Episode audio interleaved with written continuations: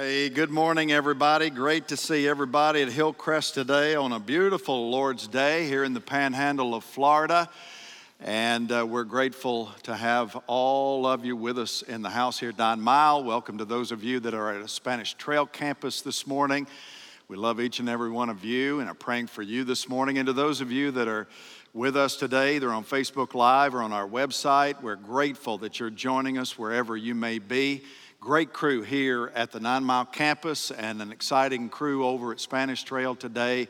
And we're about ready to dig in the words. Is that all right with everybody this morning? Say amen.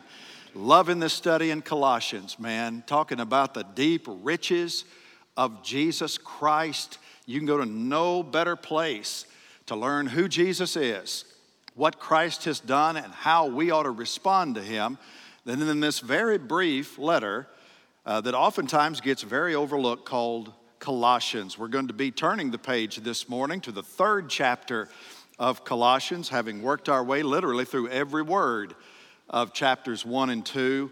And in just a few moments, we'll read our text in the first four verses this morning.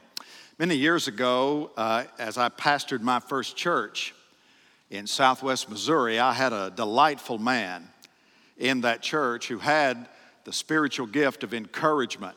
Don't you wish everybody in church had the gift of encouragement? Can you say amen? If I could give every church member one gift out of all those spiritual gifts, about 20 or so of them in the Bible, I'd give every one of them the gift of encouragement. And Dennis Brown had the gift of encouragement. Every Sunday morning, he would greet me before church in exactly the same way. He was an emotional man. So he laughed really easily and he cried really easily. Dennis, you got a hair out of place. Oh, Lord. he would begin to cry. Very emotional man. But every Sunday he would greet me in exactly the same way. He'd shake my hand and he would pull me in and he would say, Preach him up today, preacher. Preach him up. Every week he would tell me to preach him up. When I talk to pastors, about this coming Sunday, I find myself now, having heard that every Sunday for 10 years nearly, I tell the same thing to preachers I know. Whatever you do, preach them up today. I'm pretty sure the last thing that you ever want is for me to preach you down on a Sunday morning, right? Nobody, you wouldn't be very long here, very long if, if, if, if, if I did that regularly. No, you tell people the truth, but you can tell people the truth and even cut people on the heart and still preach them up. Isn't that right? Be positive and encouraging in terms of the way you did it. And you know, that type of approach to life is true generally in just about every area of life, whether you're a manager, or whether you're a coach, uh, or whether you're a parent, or whether you're a director of some kind, whatever the case might be, you want to preach them up, you want to lead them up, you want to coach them up, you want to point them up. And that's what Paul's doing here today as we make this turn into Colossians chapter 3. We come to what one New Testament scholar calls one of the golden paragraphs of the Bible. And I believe that's true. This is a pretty familiar passage to most of us that have walked with the Lord for a, lo- a, long time. And uh, the thing about it is, it's a passage that directs our attention upward. Upward. We've done recreational sports at Hillcrest for many years. And one of the ministries that we're in association with is called Upward Sports. We do upward basketball and we do upward cheerleading and we do upward flag football because there's a component in the midst of all of that athletic competition that we teach from a spiritual perspective. Devotions happen regularly. And we point those people away from the field and away from the court and away from the cheers, important as they are, we point them upward to something more important, which is their personal relationship with God through Jesus Christ. And that's what Paul is doing here. He's focusing our attention up as we continue to live in a world, I think you'd agree, that can really bring you down. And this is so important because at its heart, this is a statement about the critical nature of what I'm calling today the upward focus of a resurrected life. Let's take a look this morning at Colossians 3, beginning in verse 1. This is the word of the Lord. If then you have been raised with Christ, seek the things that are above, where Christ is, seated at the right hand of God. Set your minds on things that are above, not on things that are on earth. For you have died, and your life is hidden with Christ in God. And when Christ, who is your life, appears, then you also will appear with him in glory. Father, we thank you today for the power of this very brief passage of Scripture. Help us, Lord, uh, to squeeze all the spiritual juice we can out of it this morning in order that our lives might be focused heavenward so that we may take others to heaven with us by the way that we live and by the testimony that we give. May we honor Christ through it all. In Jesus' wonderful name we pray. And let all God's people say amen this morning.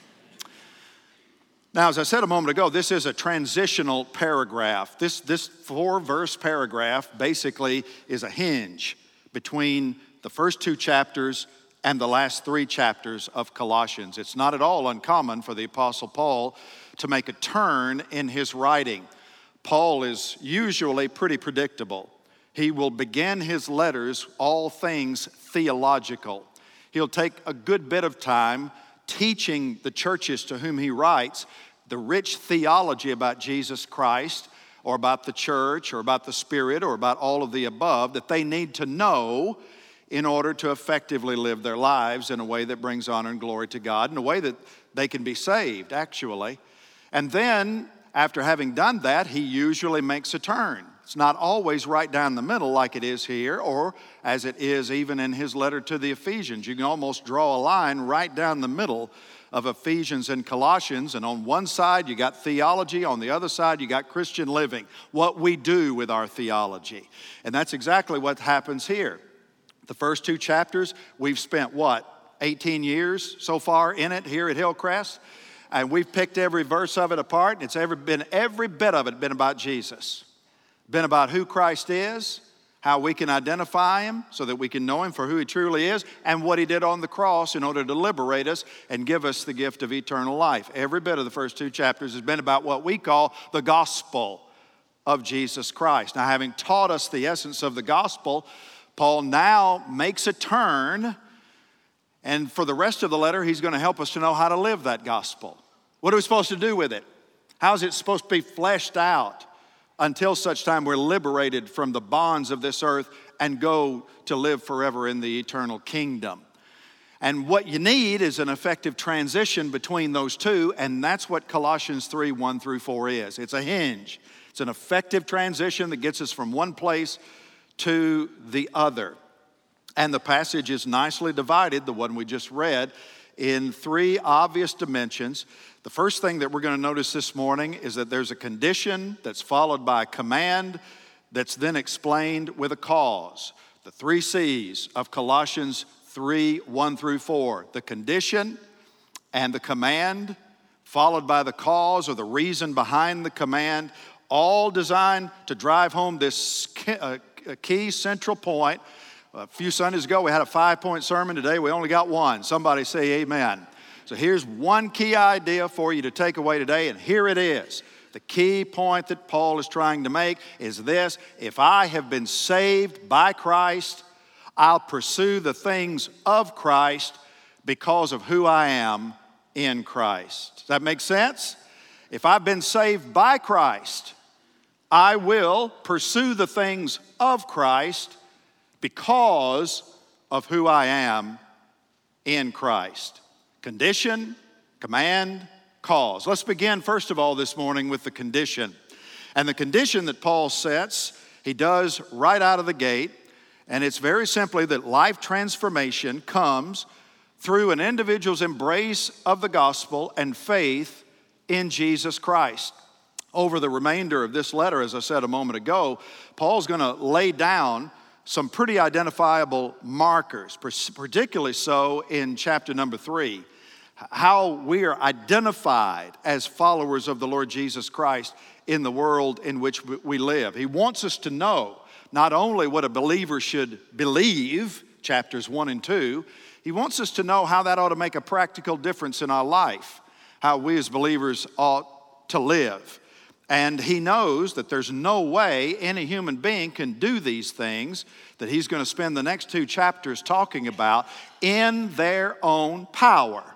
And this is part of the problem. Oftentimes, the church throughout the years has taken Christian living, matters of Christian virtue and Christian conduct, and we've foisted them upon people saying, Here, do these things and God will love and accept you. The only problem is a lost person can't do them. They cannot do them. They don't have any hope of doing them. And so instead, there's a real cause and effect. First, you have to have the presence of Jesus Christ in you, the hope of glory. And it's only the presence of Christ that gives you the supernatural enablement to live in a way that honors and glorifies the Lord Jesus Christ. So the sanctified life's only accomplished through supernatural power, Christ in you. And that's why Paul begins with this condition right up front. If then, based on everything that Paul has said, that's why the then or the therefore is there, based on everything I've just taught you about Jesus and about the gospel, in the, la- in the first two chapters of this letter, which they didn't know were the first two chapters because it was just a letter, but based on everything I've said up to this point, if you have been raised with Christ, then here's what ought to necessarily follow as you move along with your life. And it's interesting that he begins here with this statement about resurrection because all over the first two chapters, he's talked much more about a believer's death to sin than anything else. You remember when I said a few Sundays ago that oftentimes when we talk about salvation, we couch it in terms of life, and that's correct. But before we can receive the gift of everlasting life, there first has to be a death. There is no death without at first or no life rather, without first a death occurring. And that's why Paul says back in chapter 2, you got to put off the deeds of the flesh, put off the body of flesh. You have to be what? Crucified with Christ. He says up in verse 20 of chapter 2, with Christ you died to the elemental spirits of the world. And having died to that old sinful life, he goes on to say, we've been buried with Christ and old things have what? Passed away. So we put to death the body of flesh in order that we might live. And that's important because, in the same way Jesus had to die before he was raised from the dead, there is inevitably in every believer's life at salvation not only a death, but also a what? A resurrection. We're raised just like Christ was. Our old life dies, but yet at the same time, we are raised with Christ, made alive by the Spirit of God. It's exactly the same language that Paul uses in his letter to the Ephesians. Notice Ephesians chapter 2, beginning in verse 4. But God, being rich in mercy, even when we were what? Dead in our trespasses, God made us alive together with Christ. By grace you have been saved. And God, parenthetically, not only made us alive together with Christ, God what? Raised us up with Him and seated us with Him in the heavenly places in Christ Jesus. Now, let me let you in on a little secret. Y'all still with me this morning? Say amen. Okay, here it is. We often talk about one day going to heaven. Did you know, in a very real sense, how many of you know Jesus is Lord and Savior? Would you say amen? Okay, you're already there. You're already there with Him. Didn't we just not read that? He made us alive and made us set together with Him in the heavenly places in Christ Jesus. Past tense verb. In a corporate sense with Jesus. Now, you're not literally in heaven yet but you're as good as there because you've already been made alive and you've already been raised up and you've already been made to set together in the heavenly places in Christ Jesus. See, that kind of writing takes a future event, brings it into the present, and makes it so certain that the writer actually uses the past tense to describe something that's actually already happened even though it hasn't already happened. So if you know Jesus as Lord and Savior, even though you haven't gone to heaven yet, you're as good as already there, which is why we believe that once you're saved, you can never be lost. Because you're already there with Christ in the heavenly places. There's absolute certainty. Theologian, for you scholars out there, theologians call that realized eschatology. It's last things that in the mind of the believer have already happened to them, even though they haven't already happened to them.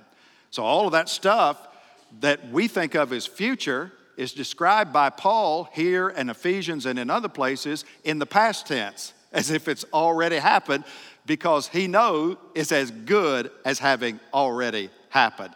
And that's reflected, by the way, in the song that we sang to start this worship service this morning. That song, Glorious Day, we sing it a lot here at Hillcrest. And you remember the line that everybody goes nuts over? You called my name, and I came out of that grave. Well, you don't look like you've been in a grave. No, but you've already come out of it. Because God has taken your dead life in sin, breathed new life into it, and taken you up to Him in a corporate sense, where He is, the Bible says, seated at the right hand of God. I ran out of that grave, out of the darkness, into your glorious day. The song doesn't say, I will one day run out of the grave, even though that's true. It says, I did run out of that grave, and I ran out of that grave the day Jesus Christ called my name, and I surrendered to him in everlasting faith. So, our resurrection's already happened, even though we're still waiting for it to happen. Everybody with me say amen, because that's deep stuff. So, when it comes to heaven and the things associated with heaven, the question is this Have you been made alive with Christ? Have you been raised up with Christ?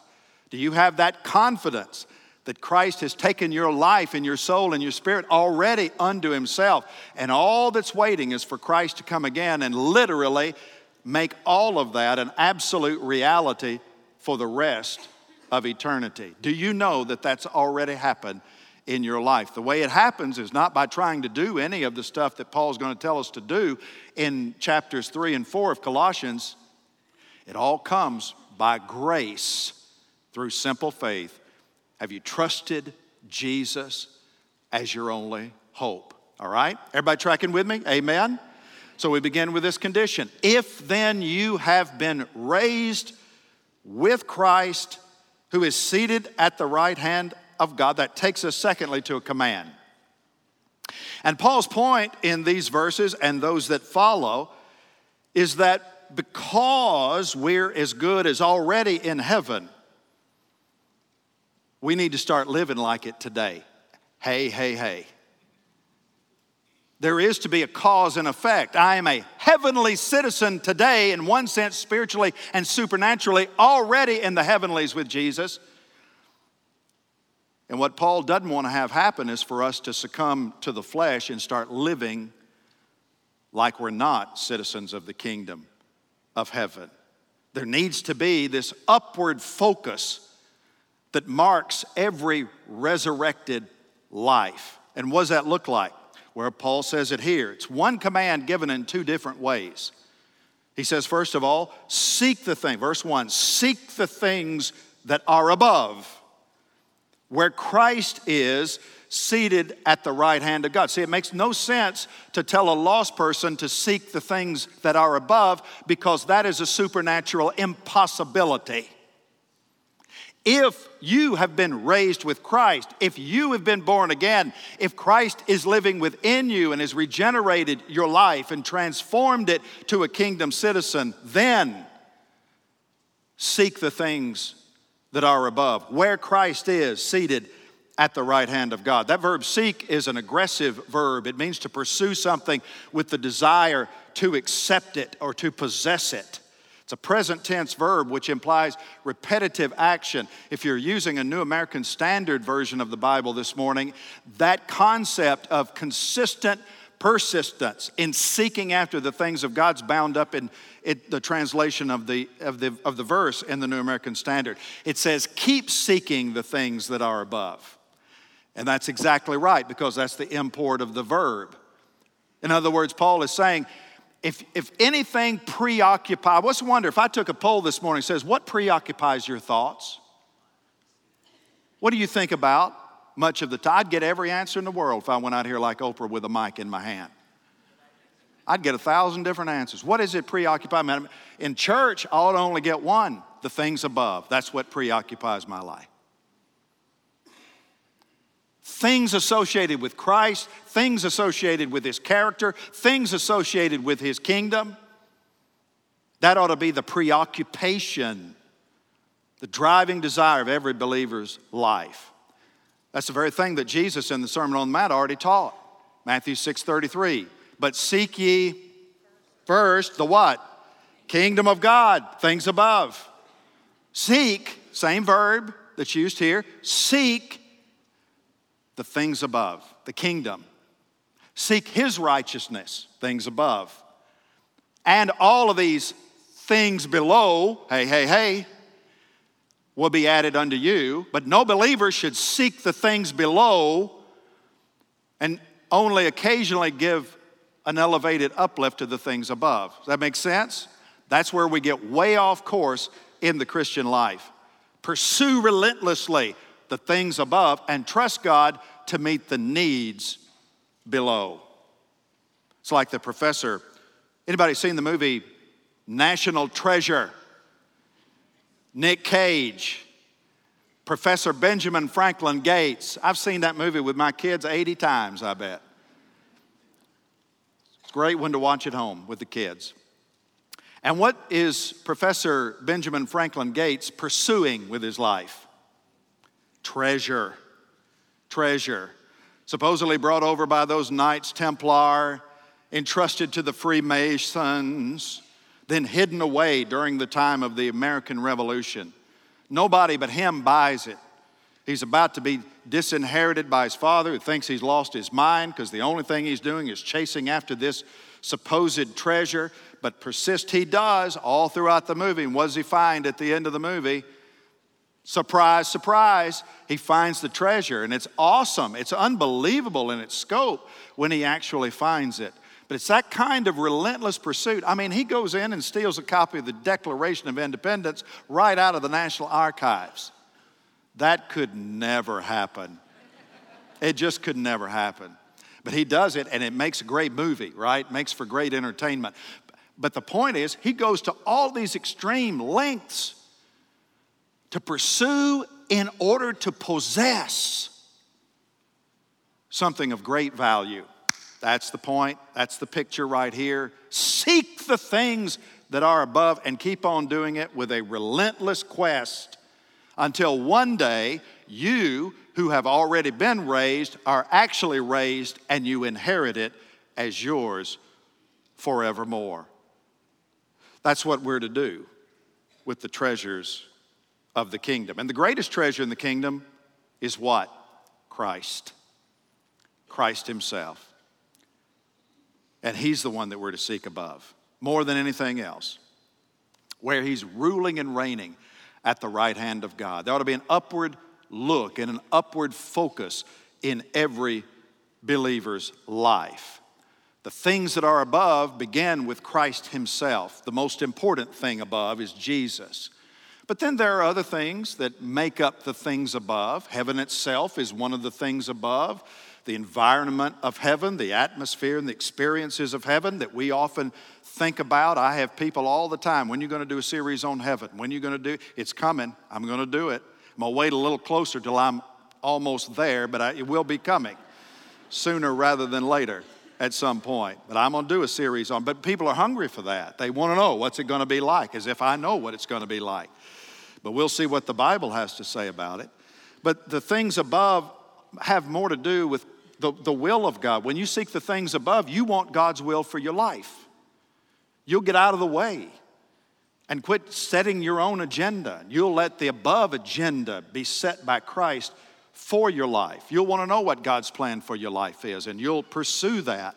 And then Paul will identify for us in the rest of chapter 3 a lot of what the things above are character virtues like compassion and kindness and forgiveness and humility and love, what it means to look like Jesus. All of those are things above, things that can only happen through our union with Christ. So to do that, we have to keep looking up, upward focus of a resurrected life. We often talk about how it's a negative to always have your head in the clouds. Paul says it's not a negative, it's a positive. Believers ought to keep their head in the clouds. In fact, believers ought to have their heads above the clouds, seeking the things associated with Christ.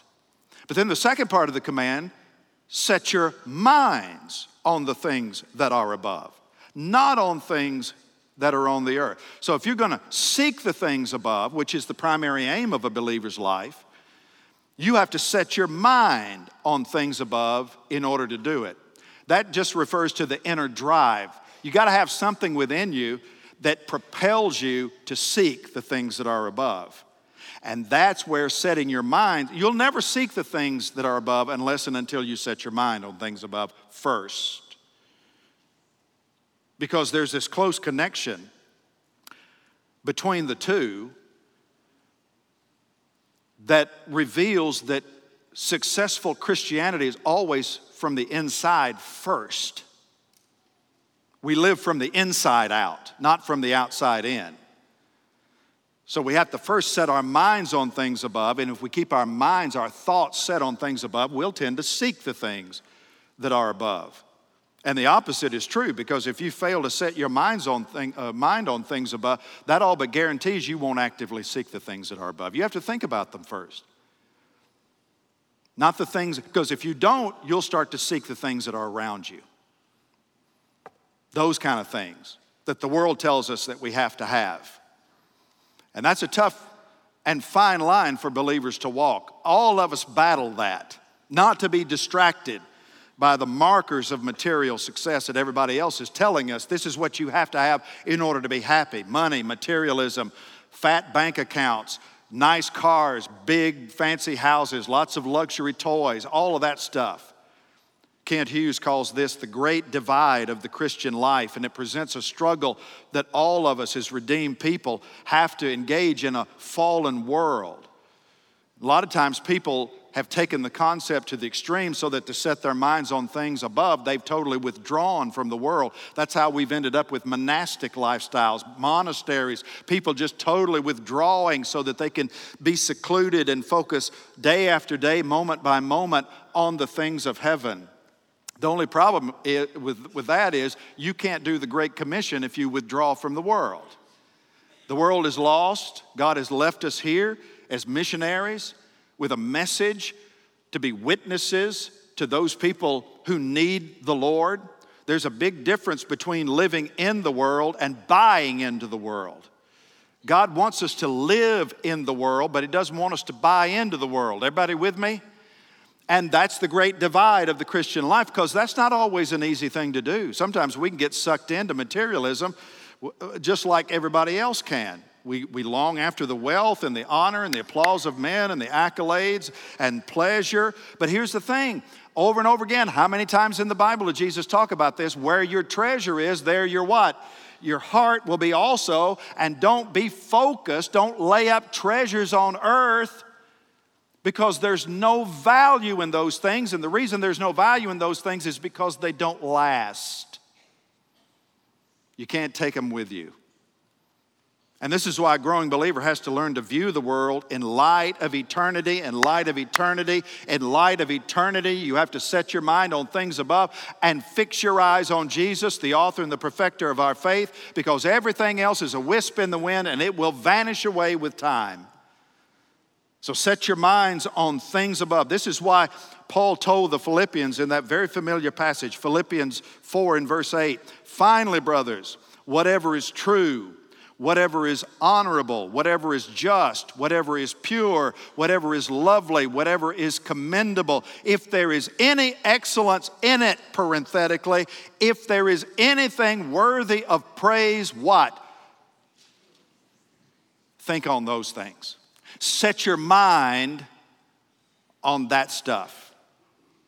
And when you set your minds on things above, and you do it moment by moment, day by day, you'll tend to seek the things that are above as the primary preoccupation of your life. Everybody still tracking with me? Amen. So, the point Paul's trying to make here, very simple. It's our key idea, first two points. If I've been saved by Christ, I'll pursue the things of Christ. And again, the way that you do that fundamentally, abide in Jesus, pursue Jesus. That's what you do. And if you pursue Jesus, all these things will be added unto you. And then finally, Paul gives us the cause. We got to wrap up with this this morning. He, the cause is why these two commands to seek and to set are so critical in the Christian life and witness. And the answer has to do with your identity in Christ. I pursue the things of Christ because of who I am in Christ. And Paul concludes this passage by talking about three dimensions or three identifying markers of your salvation if you're genuinely saved. The first is what I call salvation past, the past dimension of our salvation, and that's found in verse 3. And again, Paul makes the emphasis for you have what? Died. There it is again. In every salvation, there first has to be a death. Your old life has to die. Now, we've talked about that plenty in this series, and so you should have that concept well in hand by this point. We've received new life, but only by identifying with the death of Jesus Christ and being crucified with Him so that our old life dies when we trust Jesus to save us. Old things have to pass away before all things can become what? That's right. So there is a death, and that is salvation past. Now, the second part of our Christian identity is salvation present. Notice verse 3 For you have died, and your life is hidden with Christ in God. That's just mind boggling. It's another statement of our union with Christ, our position as one with Jesus Christ. My New Testament professor, Curtis Vaughan, called that the root principle of the Christian life that I'm one with Christ. I'm in Christ, and Christ is in me. So we set our minds on things above and we seek after things above. Why? Because that's our identity, it's who we are in Jesus.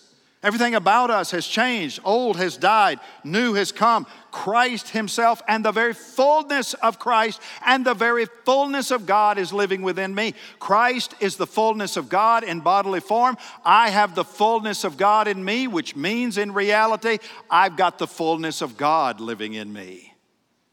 How in the wide world could that happen and me pursue horizontal things of this earth that I know full well are passing away in life and will not last? Now, Paul says, not only is Christ in you, but you're also with Christ hidden in God.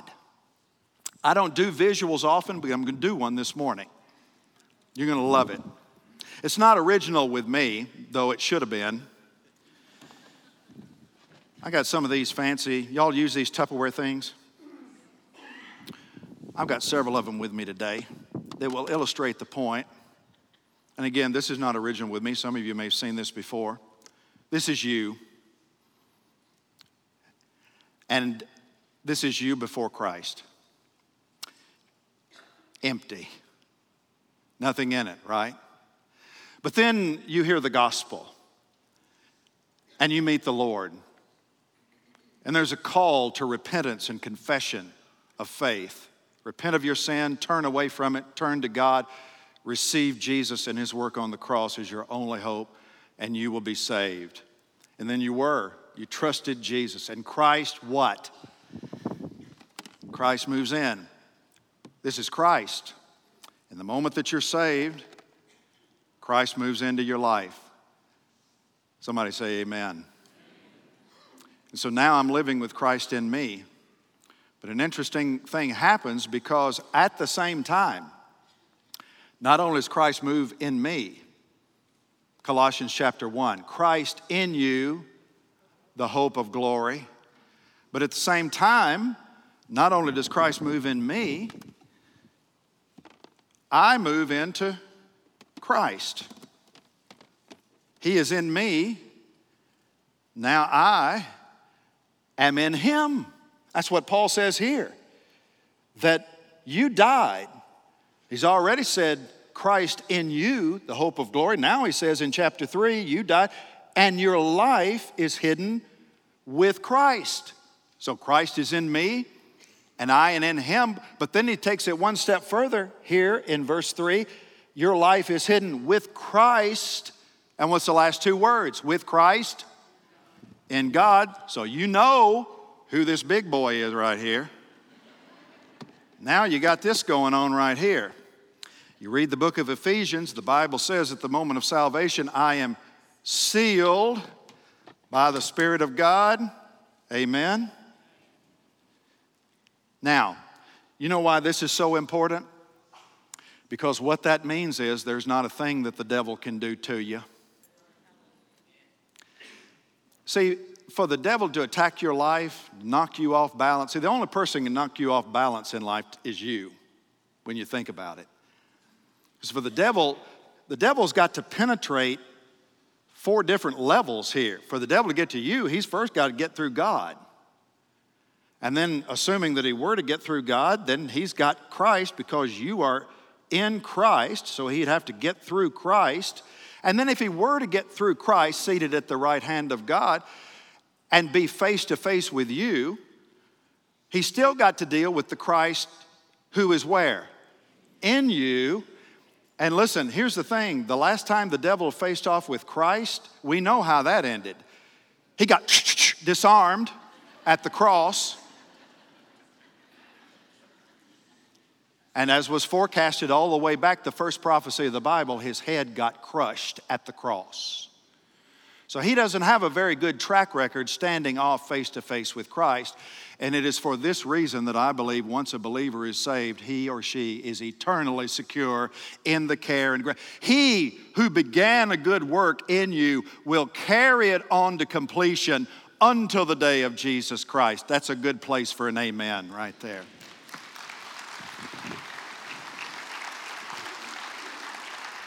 First time I saw that, I've never forgotten. I've been looking for a place to use it, and I found it right here.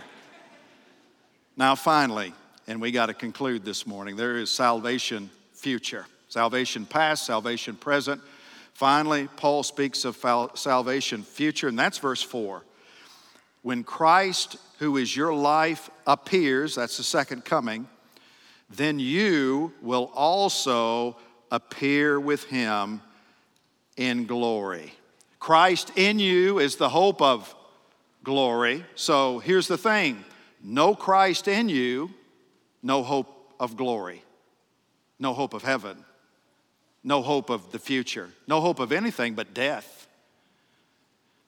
and eternal separation from God. Christ in us is our future and eternal hope. And without Him in us, we have no hope.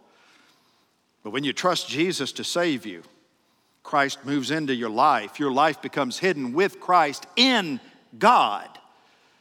And we have hope at that point that the spiritual resurrection that's happened in us will one day give way to the physical resurrection after we die. When Jesus comes again, we will literally get out of that grave. And he will call us to himself and we'll be transformed and receive an eternal resurrection body at that time, outfitted for an everlasting future with Him in heaven. I keep alluding to Philippians today, but this is what Paul means when he says in Philippians 3 watch it, our citizenship is in heaven. And from it we await a Savior, the Lord Jesus Christ, who will what?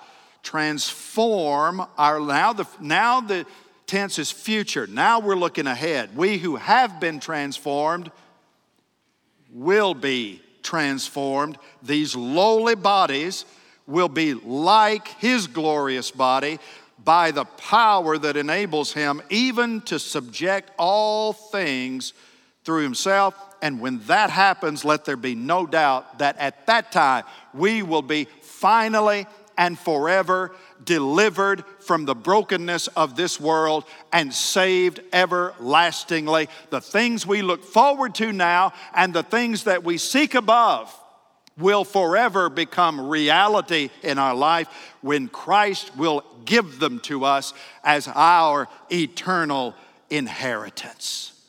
So we wait for the glory. We wait for the glory, even though we already have the glory through Christ in us.